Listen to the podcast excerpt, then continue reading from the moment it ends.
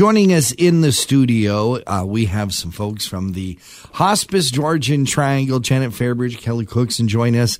And we start with some fantastic news. Mel, you announced this in one of your news broadcasts. Very happy things happening at Hospice Georgian Triangle. Absolutely. Some funding has came your way, hasn't it, Janet? We are so pleased to be able to say that those 4 beds that we built back in 2017 will now be opened. Now, we talked about this when we had our little tour, which the video is still online at thepeakfm.com, but we toured and it's a wonderful facility. Campbell House is just amazing. And there was 4 rooms and we got to shoot an interview one because we weren't disturbing anyone, but it's all set, all ready to go. So why isn't anyone in here when you have a waiting list? That's right. And so we were waiting on approval and funding that comes from the Ministry of Health and through the North Simcoe Muskoka LHIN. And we got the call a couple of weeks ago, and that is now in place. And so we are gearing up. Yes, the beds are ready. They're furnished. Everything is ready to go. But we do have some work to do. We have to staff up a little bit. Right. So the job postings are out. And we're working like busy little bees to have it all ready. So now you're a larger facility, yes. Even though you had that space. That's right. Just it wasn't being utilized. So now you're a larger facility, which then means that I'm more sure staffing, more staff, more funding, resources, more funding, more everything. Yeah. That's absolutely right. So there's lots of cost efficiencies that will be in place because of the way we've already been operating and right. The staff that we have, who are of course exceptional. But we will have to staff up a little bit, and of course with all of that, with increased patients, with increased family numbers, more funds are required. So we receive approximately half of the funding for operating costs from through the North Simcoe Muskoka LHIN, and we have to raise the other 50%. So we're still going to require the help and the support of our very generous community to keep those beds open and operating. And that's where you turn to Kelly Cookson and say, "Look, Kelly, we now need even more funds than we used to need. Can you get on that? Help us out." And you've been how long is it now? Have you been in hospice? It's coming up to a year. I started on March. Yeah.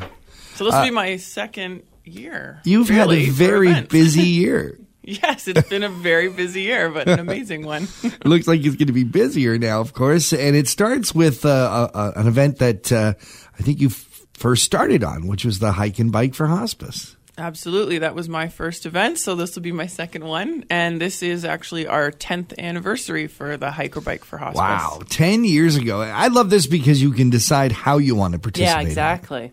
Absolutely. Yeah, we've got 3 activities, so you can hike, or we have 2 different bike routes. There's a shorter one more for families, and then a longer one for the serious riders. The hardcore. There, which there's a few in this town. Yeah, there is. If someone who has heard about the Hike and Bike and different events that hospice does, if you're thinking about getting involved, just do it, because it's amazing what the feeling of being involved can do. And it's indescribable until you're actually a part of it. And like the Hike and Bike is our largest event of the year, and about 500 people come, and that's our whole community, right? That's Wasaga and Collingwood and the Blue Mountains. It is everybody. So it is it's a big fun day for everybody. And it's really easy too. You sign up online, right? Yeah, if you go to our website, hospicegeorgiantriangle.com, there's more information. You can always check out all of our events on our calendar in there.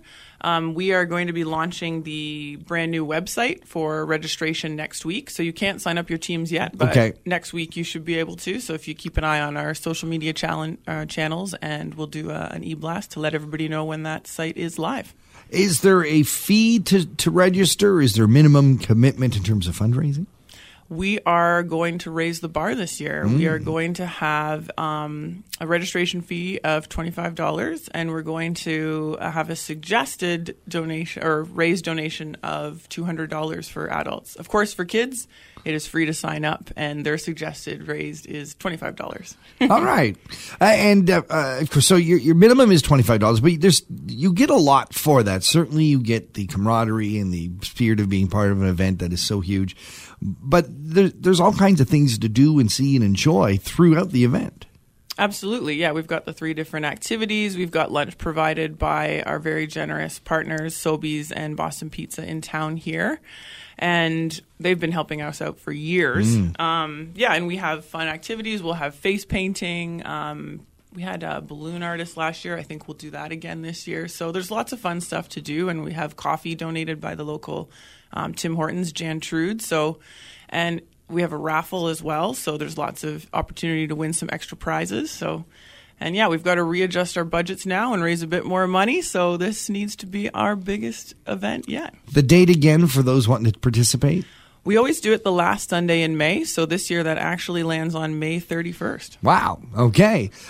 You can register next couple of weeks or so, but if you want details, where can people go? HospiceGeorgianTriangle.com.